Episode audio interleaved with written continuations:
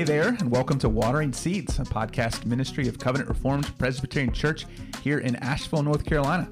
Uh, on this podcast, we seek to discuss and apply our recent sermons. You can hear those, of course, here in person. You can go to our church website, listen to them there, or you can go to sermon audio dot com and search Covenant Reformed Asheville.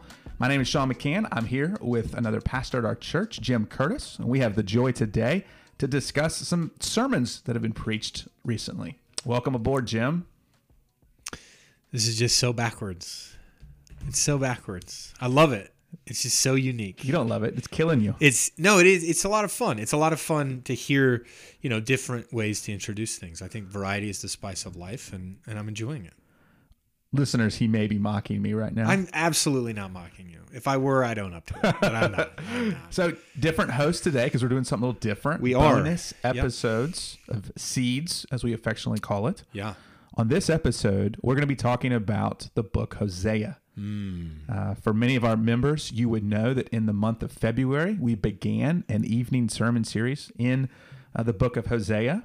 Uh, right now is one of those weeks Uh, that we don't have a sermon in the evening. And so we're kind That's of right. taking a moment here to reflect back uh, on where we've been. So we've preached three sermons in Hosea, chapter one. What are we, halfway through chapter two?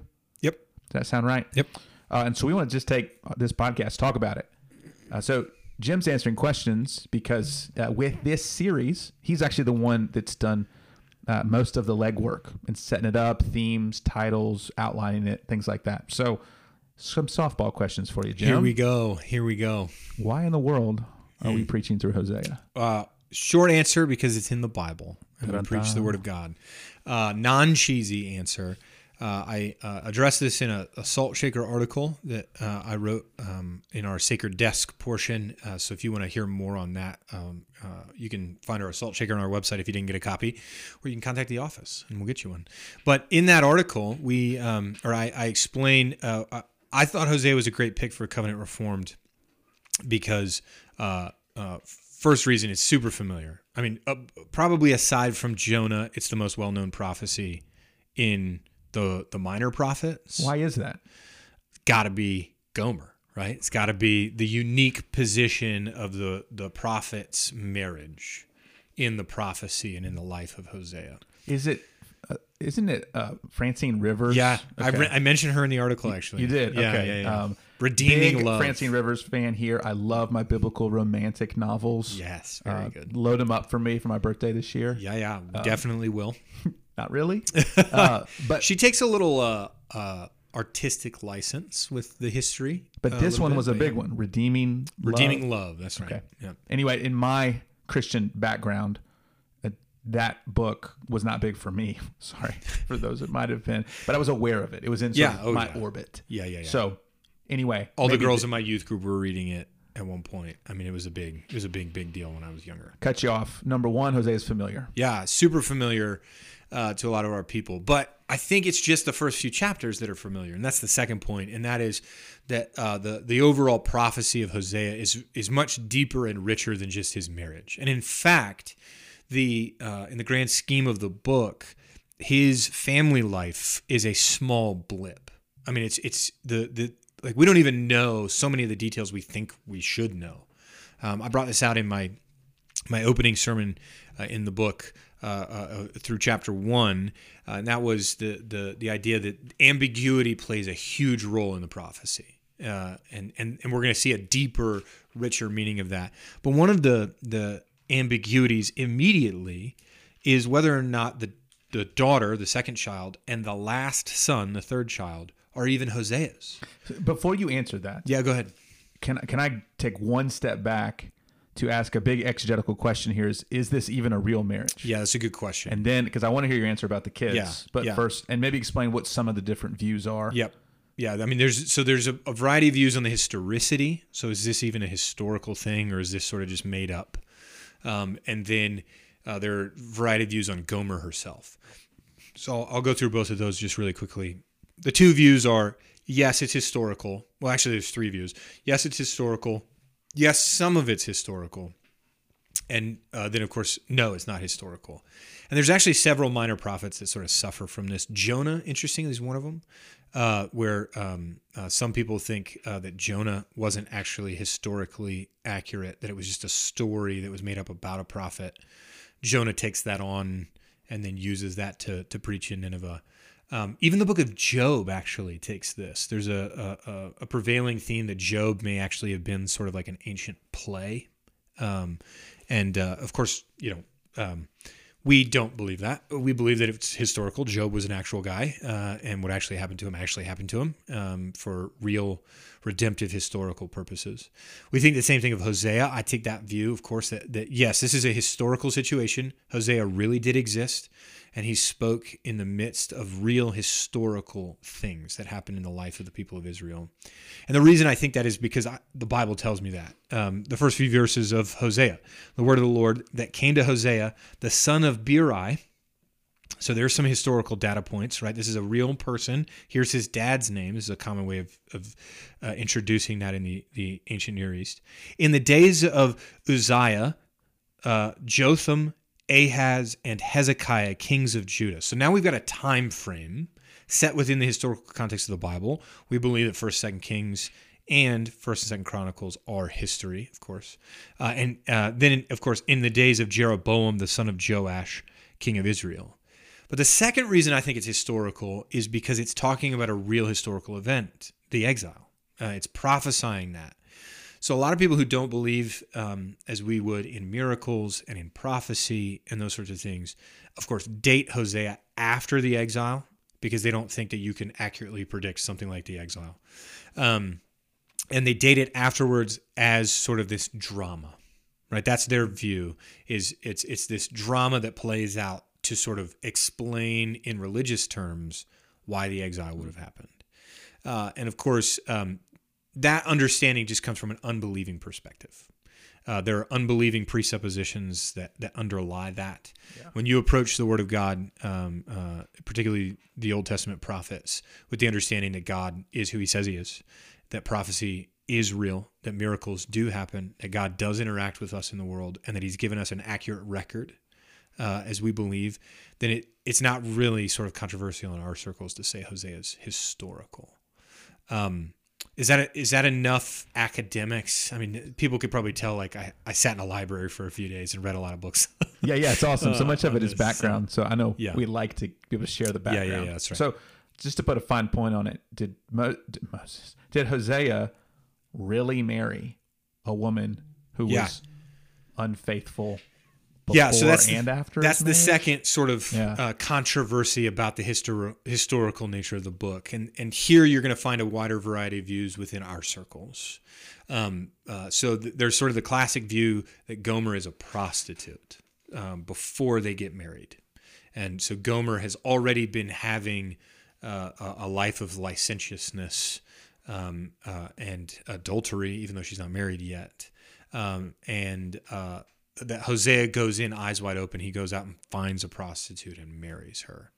There's another view that uh, Gomer's infidelity doesn't happen until after they get married. That that um, Hosea is uh, called to marry, uh, as it says uh, there in, in verse two of chapter one. Go t- take to yourself a wife of whoredom and have children of whoredom. Um, really hard, obviously, to receive as a prophet, but there are some who take that to mean uh, that Hosea goes out and marries a woman who is not yet uh, adulterous, because to do so would actually be immoral. Uh, it, it was against the law uh, in Deuteronomy uh, for uh, adulterous, um, excuse me, um, people to marry adulterous women, um, uh, particularly prostitutes. Uh, we actually see people put to death uh, in the wilderness because uh, uh, of uh, um, even marital unions with prostitutes. So uh, the the issue um, there becomes, you know, there's, there seems to be a tension. God's calling him to do something immoral? That can't be right. Um, so that's understandable. And then there's the view, of course, that, that Gomer is not um, physically adulterous, but that she doesn't worship God, that she worships the false gods of the people around her. Uh, or people around Israel. Uh, and and that one, I think, has the, uh, of all of the views that believe in a historical Gomer, that's the one that I find to be the, the least compelling. Yeah. Um, and, and that's not just because of the, the wording of the book and yada, yada, but um, I think it's a backwards reading, if that makes sense. They're taking the prophecies about Israel and reading that back into Hosea's marriage, when in reality, I think the book is intended for us to see Hosea's marriage and then apply that to Israel's situation. Does yeah, that make sense? That makes total sense. Yeah. So um, if you had to press me, actually, I, I'm not entirely sure uh, between the the first two views that I gave you, but I do know. Oh, and there's one last view, and um, uh, that's that she was a uh, uh, what's called a cultic prostitute, a prostitute at a temple. Uh, a fertility temple or something like that for Baal. Um, uh, and let me let me amend what I said earlier. I think that's the one with the least amount of support. That's the super, super, super minority view um, because there's no mention of that at yeah. all in the details. And that would be a pretty radical command right. for Hosea. Exactly. Yeah. I mean, that's that's sort of the, the, the opposite end of that pendulum yeah. uh, of, you know, God's not commanding him to do something immoral immediately, but to stay with a woman who's adulterous is another matter. Yeah, that swings it the other way and says, "Go grab like the worst of the worst of the worst." Um, and again, I don't, I don't, I don't see any reason to take that from the book. So again, if you pressed me, I, I would land probably somewhere between she was already um, uh, a prostitute, uh, or uh, I could see, you know, the infidelity comes after they get married. Yeah, yeah. But I, sort I mean, of bounce back and forth. It's great, I think, when academic study supports the uh, ordinary reading that our yeah, members are going right. to have with Hosea. We got yeah. a real guy, we got a real time period in a real place. We have a real woman, although we're unclear about her when, when she was unfaithful. But we know that she was sexually unfaithful. Yeah, That's I'm sorry, yeah, a real unfaithfulness. And then finally, yeah. where we began, real children. Yes, so real children. That's right. Um, the names, of course, have prophetic meaning. And a lot of people have problems with, you know, people uh, named Jezreel, um, which would sort of be like naming your kid Raleigh, um, you know, uh, after the city of Raleigh, North Carolina, or something like that. Um, actually, it'd be, it'd be more like naming your kid Blue Ridge, because um, uh, Jezreel was a valley. Uh, mm-hmm. And who would name their kid Raleigh? I mean, come on. Yeah. I mean, I'm from Durham. Gotta go just, Durham, right? Just so people know, it's not Raleigh, Durham. There is an airport between Raleigh and Durham. It's Durham, Raleigh? It's R D U. Or, oh. No, it's just... I never went to Raleigh growing up. I want to go to Raleigh. Come on. That's a great question. That's a great yeah, question. Bull City is where it's at. I've only ever been to Durham out of the two. So uh, Chapel Hill? No. Good. Oh, I was downtown Durham. Love it. Yeah. So anyway, the um, so the kids, uh, you know, the names throw people off because it's not normal to name them that. But that's the point of the prophecy. I mean, when you, when you do the digging into it, yet the names are supposed to grab your attention. The names are supposed to to snag you. But then... To, to to sort of say that the kids aren't real, it it goes too far because all throughout the rest of the scripture, I mean, Abraham was renamed from Abram. Uh, uh, Jacob was named Israel. And even Esau and Jacob, uh, right, their original, their birth names uh, signified prophetic meaning, right? Um, and so again, it just depends on if you approach the Bible with sort of these core uh, uh, beliefs Uh, that, that God is who he says he is, and he is being honest with us in the scriptures, or that God's probably not real, and this is all sort of just made up yeah. nonsense. Yeah. And if you come at it from that last perspective, of course you're going to say, well, these kids aren't really true and real. There's, but if you believe a, that God's actually going to exile his people because they broke a covenant, then the kids are real. The kids' names are real, and it is really uncomfortable, and it's supposed to be. So yeah. Now most of our hearers who attend evening worship are thinking, okay, thanks guys, ten minutes on things I already believe. Yeah, that's right. Why do you that's think right. I'm at that's this right. church at yeah, an yeah, evening yeah. worship service? Yeah. So let's jump in a little behind the scenes here. Yeah. Um, you spent time outlining this. Mm-hmm. Uh, word on the street is I made you give me all the good passages. I'd like for you to publicly deny that I, right now. I publicly deny. Okay. I publicly deny. Uh, as you're outlining the book, as you're putting together the series, what are you most worried about? Like not verses oh, you're afraid of. I just mean when we're thinking about preaching a book, even a book as positive as Matthew, I mean, I'm yeah. worried that I'm not going to convey certain things. Yeah. I'm going to, anyway.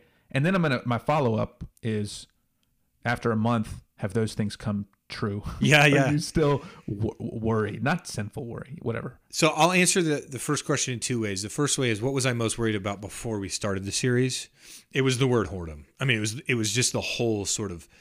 You know, I, I, I had a clicker. I was counting how many times yes. you said it in the sermon. That's right. My my wife let me know. Don't worry. Uh, the um, but it's just the uncomfortableness of prostitute, adultery. Some of these words are just really uncomfortable to say with kids in the room. I mean, if we're honest, um, maybe even as a man, yeah, absolutely, it's a little bit more awkward to say. Absolutely. Yeah. Um, I, I would say then um, now I think what I'm most afraid of is is just fumbling these judgment oracles, um, and and not adequately Uh, preaching Christ uh, from them. I, you know, a lot of these are going to be really brutal, really brutal. And I, I want to preach that from the perspective of, or from the vantage point of, the resurrection has already happened. Um, but I, you can't do that completely. You still have to, you know, really explain and express, like, the, the, the original hearers of this prophecy didn't have it from the vantage point on the other side of the resurrection. So we need to really deal with God's judgment. We need to really deal with his his covenantal uh, uh, wrath against those who not just never entered into a covenant with him, but those who were in covenant with him and then broke away from him. So help us, under- so, help us understand the judgment oracles in particular, in the one hand, and balancing that with the sovereignty of God in the yeah. other. I mean, not not in not in redemptive history of why covenant people went astray. I'm, I'm thinking yeah. of... prophecy comes to pass, and we trust prophecy to come to pass. That's and right. yet it seems to be some of the judgment oracles are phrased in such a way that there's a possibility they don't come to pass. That's right. Okay. Yeah. Help great us think about question. balancing the sovereignty of God with that. Yeah, that's a great question. So um, this is pretty regular throughout the rest of the scriptures as well. Uh, one of the most famous examples is um, is when uh, Moses comes down from Mount Sinai, sees what's going on. Right. In that, with with the golden calf, right? That Aaron's made the golden calf, and Moses comes back down. He's furious. Well, in, in that whole story surrounding the golden calf, God actually says, "I'm done with them. Like already, I'm done with them. um, and I'm gonna I'm gonna take you, Moses. I'm gonna make, I'm gonna make my own covenant people." And Moses, before he comes down the mountain, he's like, "No, no, no, no, no, no, no, no, no, no, no." And he's acting as a covenantal mediator or intercessor. Right? He's interceding on behalf of the people. And what I love most about that story is, like, Moses is like the most pro-Israel guy at the top of the mountain, gets to the bottom of the mountain and loses his mind on these people. Um, and I just, I love that story because it really shows the humanity of Moses. But in that, we see God is prophesying against Israel to Moses. He's giving him a prophecy. He's saying, I'm going to destroy them. And Moses intercedes and says, no, no, no, no, no. I, I, you know, you can't do that. What would it look like? What would the nations think? Your name would not be glorified, et cetera, et cetera. What would glorify you is repentance. So let's go get repentance. And Moses comes down the mountain and he gets repentance. He gets the people to repent. Um, and so uh, uh, then we see something similar in the prophecy of Jonah, right? Three days and Nineveh shall be destroyed. Or is forty days, I can't remember. forty days and Nineveh shall be destroyed. That's what it is, because uh, uh, it takes him three days to preach that all the way through Nineveh. And then Nineveh repents and it's not destroyed. That's the whole point, right? So so oracle, um, uh, sorry, yeah, oracles of judgment or prophecies of judgment, uh, that's all an oracle is, right, is, is just a prophecy. Uh, what they're designed to do is to induce repentance. And so they assume repentance isn't going to happen, and they tell you, so here's what's going to play out, right? Um, maybe a, a, a slightly more negative example of this from the scriptures is um, uh, the child that David has with Bathsheba. After the child dies, David washes himself and gets ready and blah, blah, blah. And we went through this in our Second Samuel series. And uh, you remember the, the servants are like, wait, what do you do? You have this backwards. Like, he was alive and you were mourning. Now he's dead, and you're fine. What's? Why did you do that? And you remember David's response is, "Well, who knows? Who knows what the Lord would have done?" Um, that's that's sort of the, the question I think we need to ask about the judgment oracles.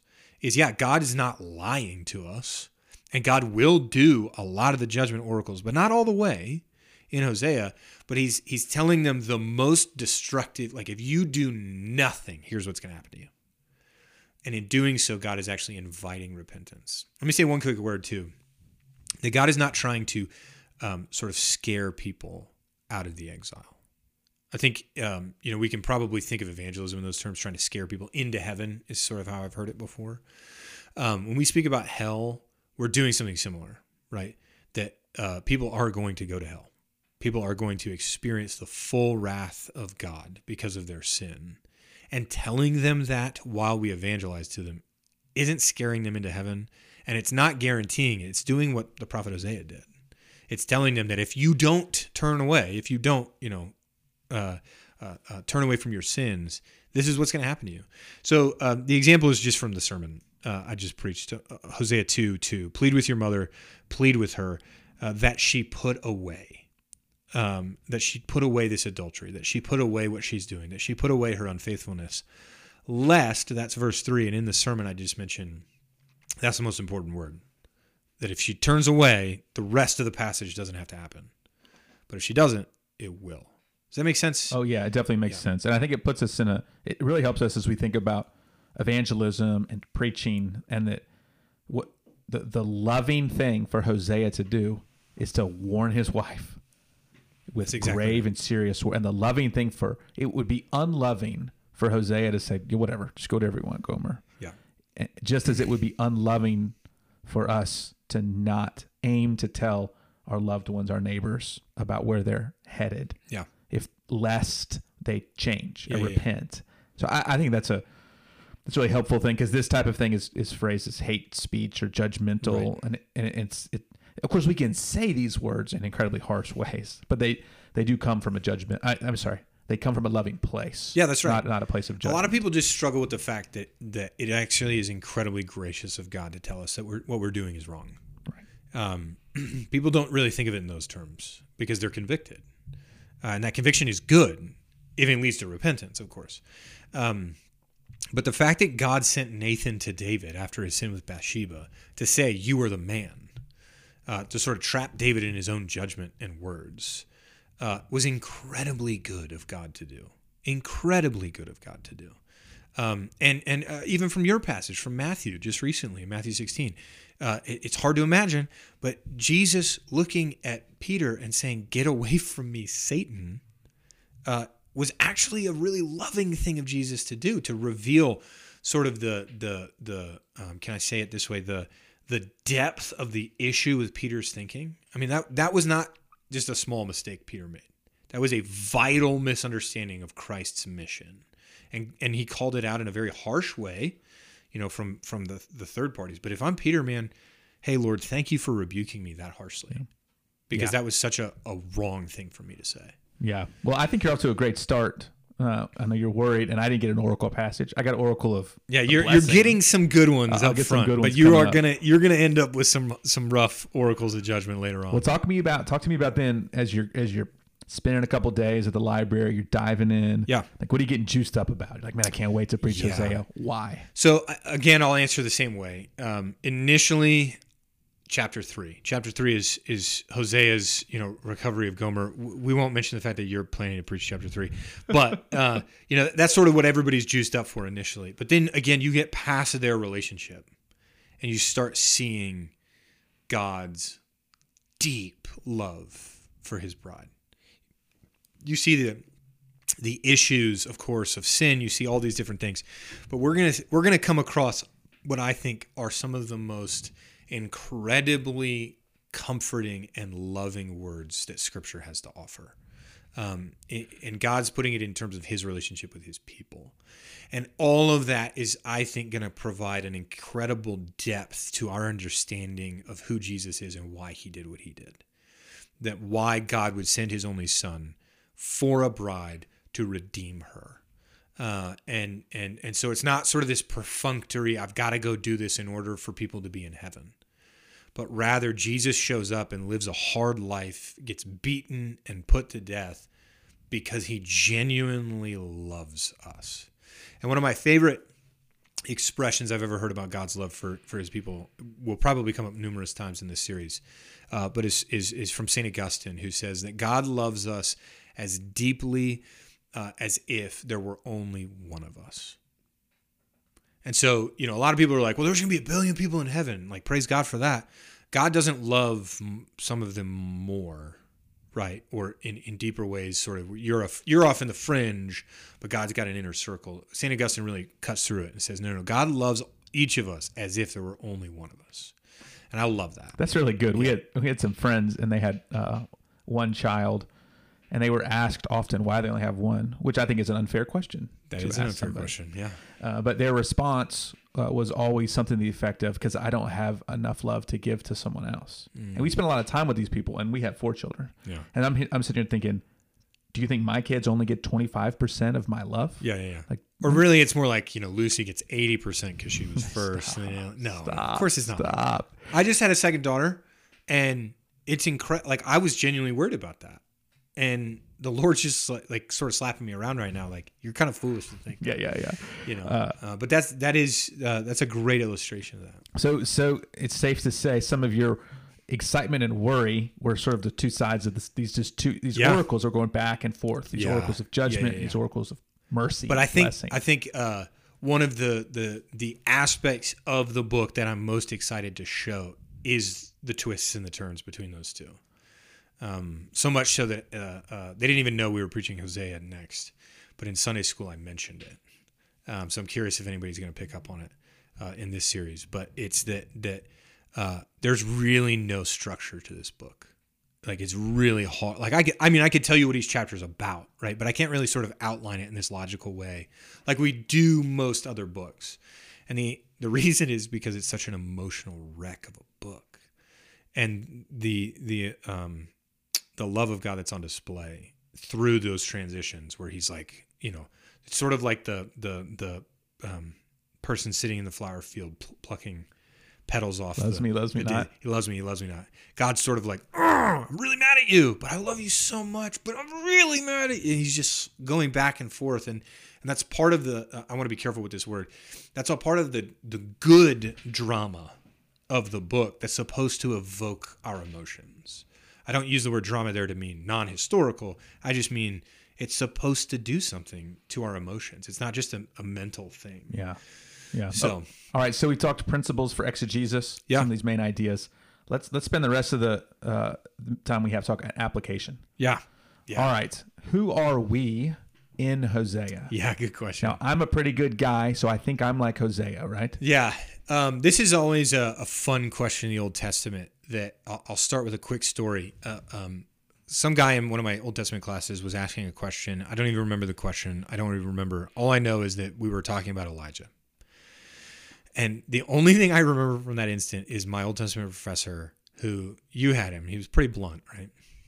He just looks at the class and says, "It would be a monumental mistake for you to assume that you were the prophet of God."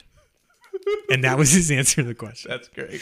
And so I think th- there is a tendency we have to read stories, to read history, to read the scriptures, and sort of wonder, where am I? And that's a good impulse. The The bad part of that question is when you put yourself as the prophet of God, uh, when you make yourself Elijah, when in reality, most of us, if not all of us, are Israel. Uh, we're, we're the unfaithful ones. We're the ones who aren't going on. So um, it's a little easier. I think it's easier in, in sort of First, Second Kings with Elijah and Elisha to say that that um, you know, Christians hearing those books preached, easy to say you're the remnant of Israel, where you're still struggling with the old you, and you're you're sort of tempted by these old or th- these other gods, but you're trying to be faithful. Um, in Hosea, it's really hard because the whole nation is just bad. I mean, the whole nation's getting judged. And so, you know, Gomer, so the, the, the sort of the logic of the book is Hosea represents God in the relationship with Gomer, who represents Israel, right? And and so uh, the who are we as we read the book? We're not Hosea. God, Hosea is God in that relationship. So if anyone's out there thinking, I'm Hosea, no, no, no, no, no, no. You're Israel. You might be the remnant in Israel that we don't even really hear about much, but... Uh, uh, but just let me read from Hosea eleven. This is sort of the climax of the book. So you're Israel. A lot of people hearing that may not like that, but he, listen to this. This is uh, eleven one. When Israel was a child, I loved him. And out of Egypt, I called my son. The more they were called, the more they went away. They kept sacrificing to the Baals and burning offering offerings to, the, to idols. Yet it was I who taught Ephraim to walk. Ephraim there is just a, another word for Israel.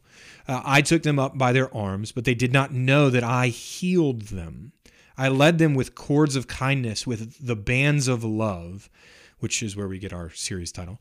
And I became to them as one who eases the yoke on their jaws. And I bent down to them and fed them. There's a lot of imagery there, but man, that's some of the sweetest words that you could even hear.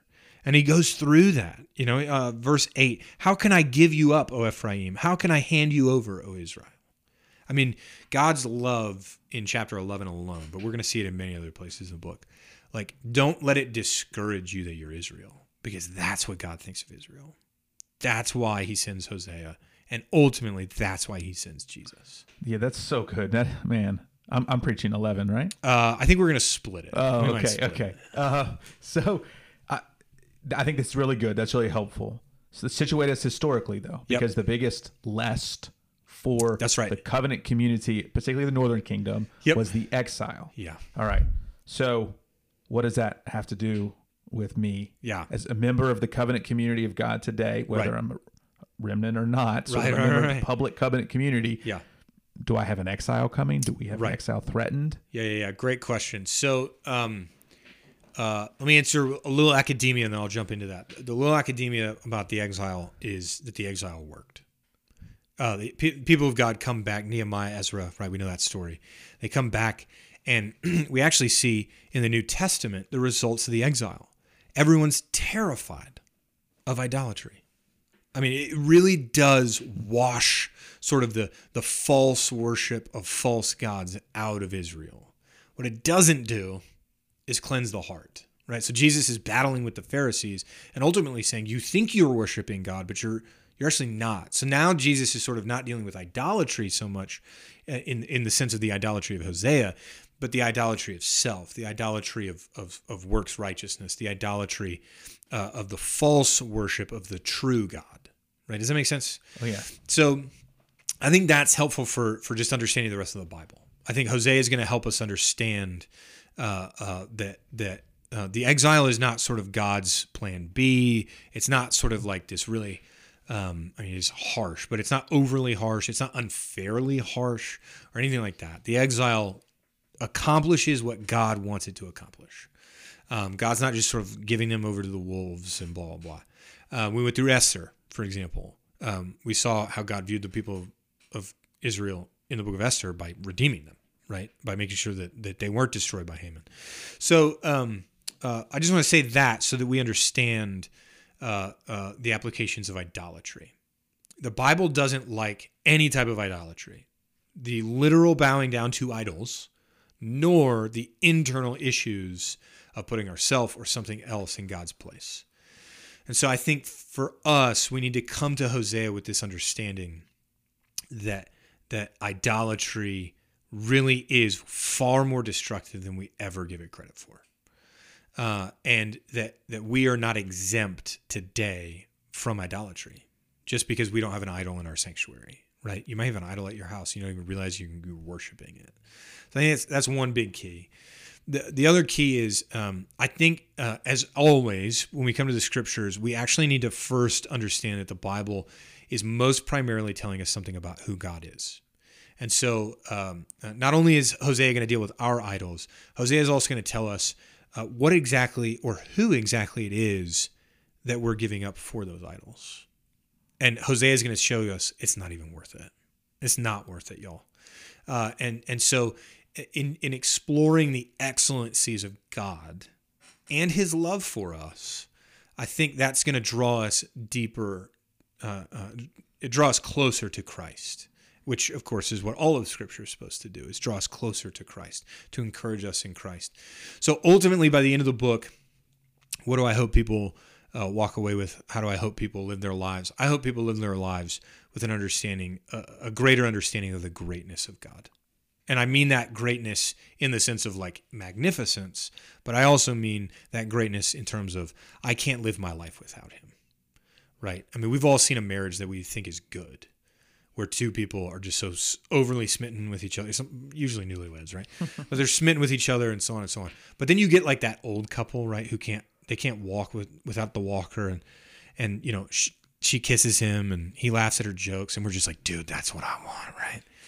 All of that, I think, is actually telling us something mm-hmm. uh, about what Hosea is really telling us. That's yeah. the greatness of God. I hope we walk away with that. That's what we want in our relationship with him, is that, that maybe the newness, the freshness is washed off for some people.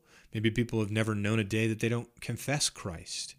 Uh, but Jesus is far greater of a beloved than we give him credit for. Yeah, I love um, the idea of so. God revealing himself yeah. to his characteristics, uh, his uh, his love, his affection, his yeah, saving it's this, work it's for this people. Comparison, right? It's like, really? Y'all went after that? You know, like, yeah, yeah. really? Uh, and, and I love that because, again, this is sort of set in, in the context of the of the romance yeah. of the marriage relationship. So, if our, so how... How can our people who listen get the most out of this, these Hoseas? Like, I mean, if you, you know, I'm thinking about if I'm if I'm coaching a team, and I'm thinking the kids who are going to have this attitude when they come to practice, they're going to grow the most this yeah. season, whatever. So obviously, big picture, we, you know, we have some traits we would love our members to of approach course. the preached word with. Is there anything particular as people are going to sit through four or five more months of Hosea yeah. that they really want to get the most out of this series? Yeah, the I think the I would say this about any book, but particular particularly Hosea. Um, be patient, be really patient. Let save sort of your your your. Um, I want to say this gently. Save your your more pointed opinions for the end of the book. Let's get through the whole story, right? We had a professor in seminary who didn't allow us to ask questions during his lectures because he was like, "Most of your questions are going to get answered in my lecture, so let me finish, and then I will have a question time at the end." That's what I want people to do. I want let us get through Hosea. Let the let the word wash over you. Let the whole picture uh, uh, uh, uh, captivate you um, before you know you you start beating yourself up. Before you start being overly harsh with yourself. Before you start thinking I did I don't deserve God's love.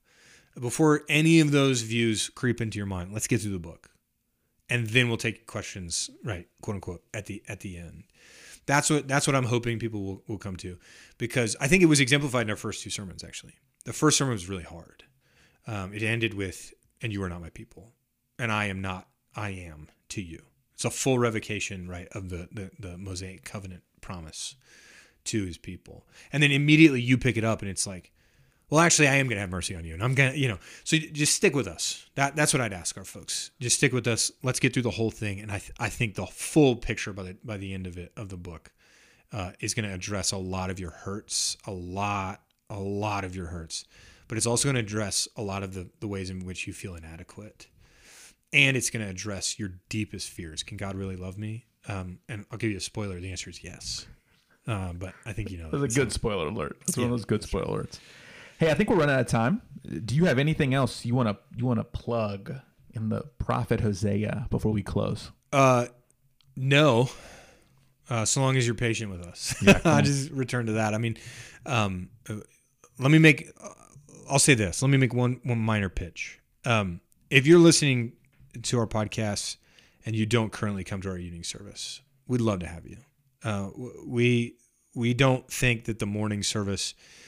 Uh, and the morning sermons are sort of like the the sort of A team, and the evening sermons and service is a B team, right? We we think that this is a, a truly a one-two punch on the Lord's Day, and so uh, I think the the message of Hosea, the book of Hosea, is incredibly enriching, and so if you find yourself, you know, in in dark places of doubt, if you find yourself in dark places of anxiety over your relationship with God, come come listen to Hosea, come come let it. The prophecies of Hosea in full, come let those speak to your soul about how God views you. Yeah, that's really good. I think there's something, um, there's something in the, the rhythm of a day that Hosea, it sort of fits kind of the closing of a Sabbath. Yeah. I mean, I remember preaching a couple weeks ago. Of course, I had a very affirming passage, but it was just, it was a beautiful way to end a day of rest. Yeah. Sort of this rest, this affirmation, this assurance. Uh, Jim, you've, you have really gotten us on a great start with this book. I love it. I love your outline. I love uh, how you have uh, laid out the major themes of the book. Uh, your first sermon introduction on the color of orange is worth the price of the entire series. Oh, boy. So go listen to that first three minutes. Uh, thanks for being on it. Thanks for switching mics with me. Yeah, absolutely. I know you're going to take the keys back next week, but I've enjoyed you letting me drive for a couple minutes. Absolutely, man. It's and uh, yeah, we'll see y'all next week. See you then. Thanks so much.